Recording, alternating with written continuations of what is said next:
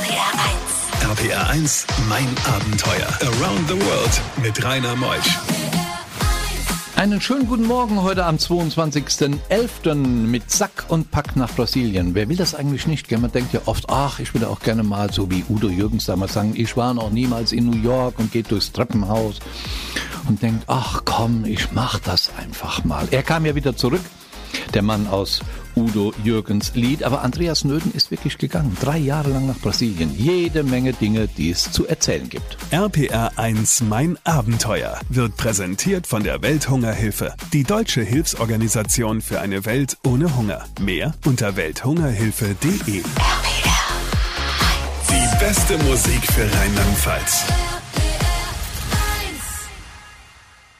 RPR 1. Mein Abenteuer Around the World. Die packendsten Stories von fünf Kontinenten. Andreas ist hier. Moin, Andreas. Guten Morgen. Hat mir auch versprochen, gleich zum Friseur zu gehen.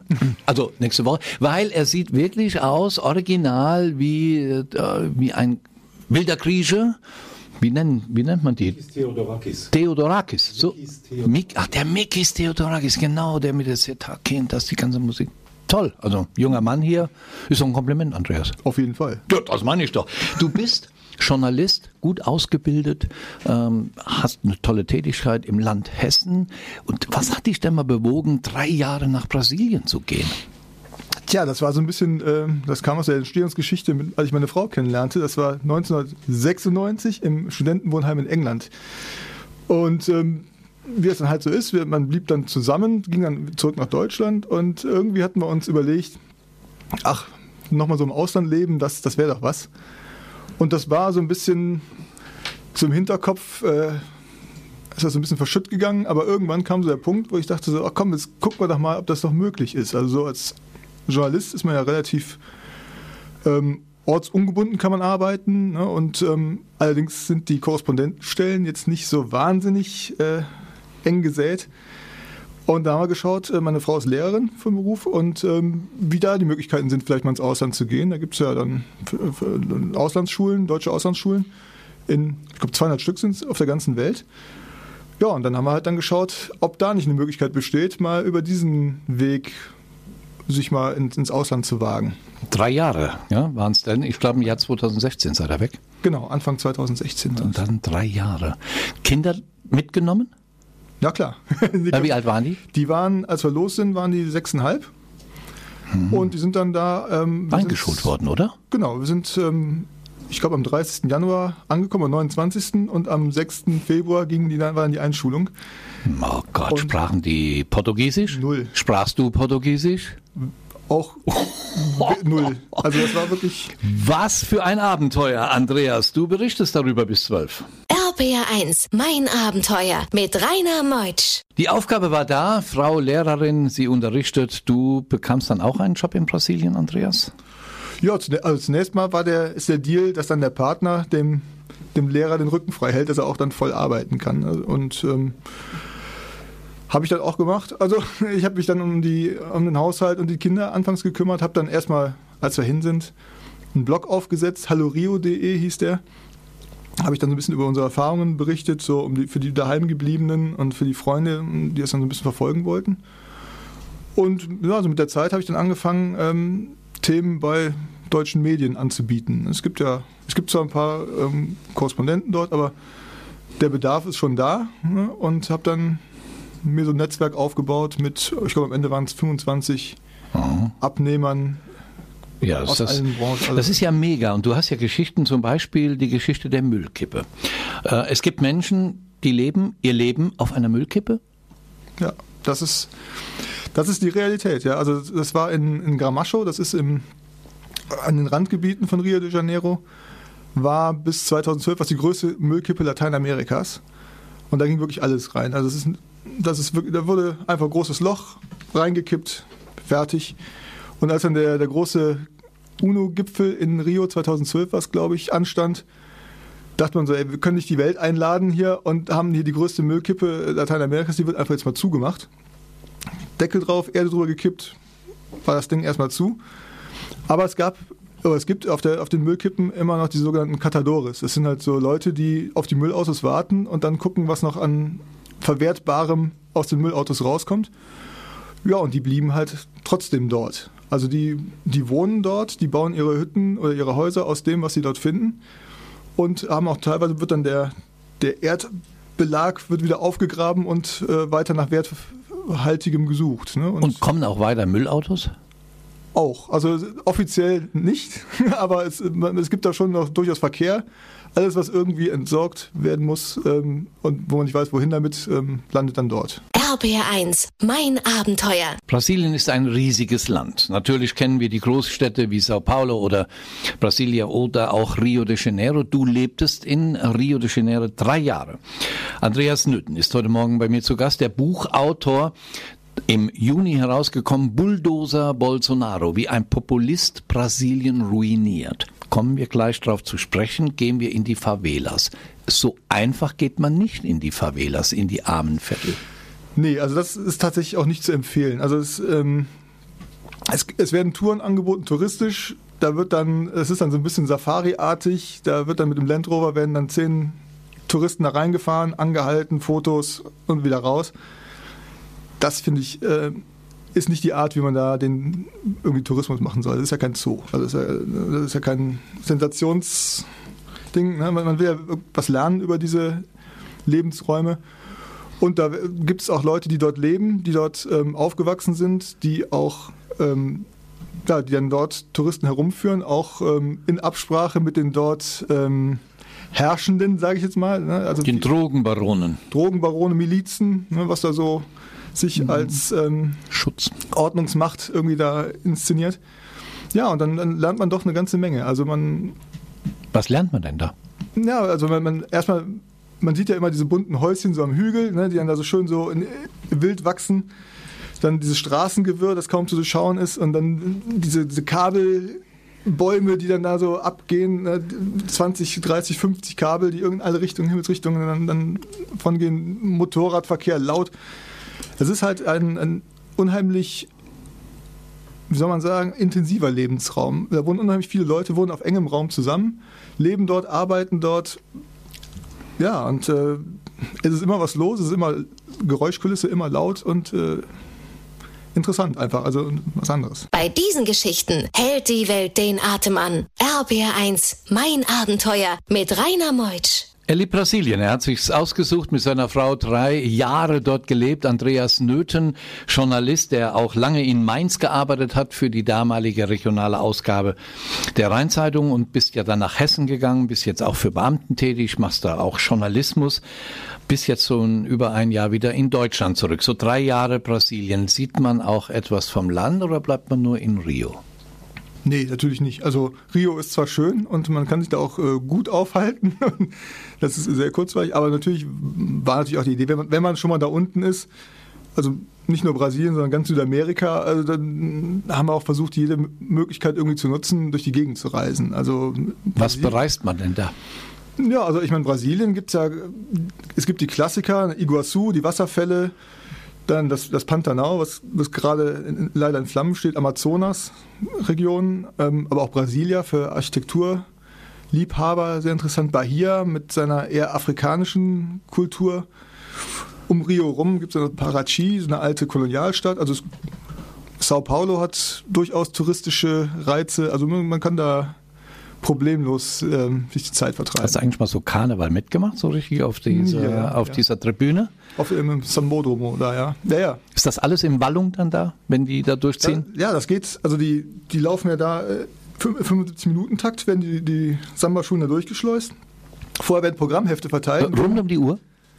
Das, ähm, das sind zwei Tage und es werden jeweils sechs Samba-Schulen. Es geht abends hm. um 10 los und das mhm. geht dann bis, in, bis ins Morgengrauen. Und es werden vorher so Programmhefte verteilt, da steht dann von jeder Samba-Schule so ein bisschen was zu dem, mhm. zu dem Thema und auch der, der Text des, des Samba-Lieds, das jedes Mal neu ah, komponiert ja. wird. Und sobald dann da die Musik anfängt zu spielen, fangen die Leute auch alle an zu singen. Ne? Die Auf der dann, Tribüne auch? Die haben, ja, die haben dann dieses Heft in der Hand. Nach zweimal Singen haben uns alle auswendig drauf und dann geht es da rund und alles steht und tanzt und macht. Und, also Riesenparty ist das. Ich habe gehört, jetzt haben sie es abgesagt wegen Corona. Gell? Ja, Für, ist auch. Ist gut so. Gell? Nicht unvernünftig ja. ist. Nach elf kommen wir auf dein Buch zu sprechen. Bulldozer Bolsonaro. Also wer es nicht weiß, wer Bolsonaro ist, dranbleiben. RPR 1. RPR 1, mein Abenteuer. Around the World mit Rainer Meusch. Heute Morgen zu Gast ist Andreas Nöthen. Andreas hat sich entschlossen, mit seiner Frau, seinen beiden Kindern nach Brasilien quasi für eine Dauer von drei Jahren auszuwandern. Er hat dort gearbeitet als Journalist, seine Frau als Lehrerin und hat natürlich das Land kennengelernt und auch lieben gelernt. Allerdings hat er auch gesagt, das geht gar nicht mit dem Präsidenten dort. Das ist ja wie ein Bulldozer, fährt er über das Land. Und dann hat er ein Buch herausgegeben. Das Buch kam im Juni, wie ein Populist Brasilien ruiniert, heißt Bulldozer Bolsonaro was ihn dazu bewogen hat, das zu schreiben, warum er nicht ruhig sitzen konnte auf seinem Stuhl und einfach mal stillhalten, sondern Mund aufmacht, das erzählt er uns gleich. RPR 1 Mein Abenteuer wird präsentiert von der Welthungerhilfe, die deutsche Hilfsorganisation für eine Welt ohne Hunger. Mehr unter welthungerhilfe.de. Die beste Musik für Rheinland-Pfalz. RPR1, mein Abenteuer mit Rainer Meutsch. Andreas, du bist ja ausgebildeter Journalist, hast ein Studium der Geografie, du hast auch die neuere englische Literatur studiert, Erziehungswissenschaft, hast das gelehrt in Manchester, Bonn hast verschiedene Stationen bei verschiedenen Zeitungen und bist jetzt auch Buchautor. Bulldozer Bolsonaro. Wer es nicht weiß, sollst vielleicht kurz mal erklären, wer Bolsonaro ist. Ja, also Bolsonaro ist der aktuelle Präsident Brasiliens, ne, seit 2018 im Amt. Ein na, Rechtspopulist trifft es eigentlich nicht, er ist schon rechtsradikal, ne, also in seinen Ansichten und äh, stellt das Land momentan ziemlich vom, vom Kopf, vom Füßen auf den Kopf. Also das, da wird allerhand jetzt unternommen, um da ja, deines, dein zweiter Titel heißt ja wie ein Populist Brasilien ruiniert. Ist ja ziemlich hart, gell? Also so der Titel und der ist ja im Verlag. Ich habe mir es jetzt ja, ja. Äh, auch hier in der Hand. Ist ja nicht was aus der Luft darauf. Also, warum so hart? Warum schreibst du das so hart? Ja, ich meine auch gerade der, der, Verlag, bei dem es erschienen ist, ist eigentlich jetzt kein Verlag, der irgendwie auf die großen Schlagzeilen setzt tatsächlich. Ne? Aber es ist tatsächlich ähm, so im, im, Austausch mit dem Verleger ist es ähm, haben uns ja darauf geeinigt, dass das tatsächlich so treffend ist. Ne? Also es ist wirklich, also Bulldozer im, im, im doppelten Sinne. Einerseits seine, seine Art, wie er mit politischen Gegnern umgeht, also wirklich verbal in die untersten Schubladen greift und wirklich diffamiert und, und angreift und, und natürlich auch bezogen auf das, was im, im Amazonasgebiet zurzeit stattfindet, also diese, diese Brandrodung, die, die Feuer dort. Ähm, von daher ist das ein Du hast ja viele Seiten, das Buch. Wo hast du die ganzen Informationen her?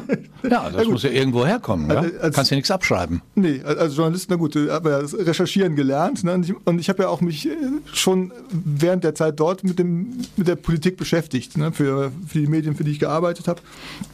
Und ähm, ja, da läuft dann halt auch ein, ein gewisser Materialberg, läuft dann natürlich auf.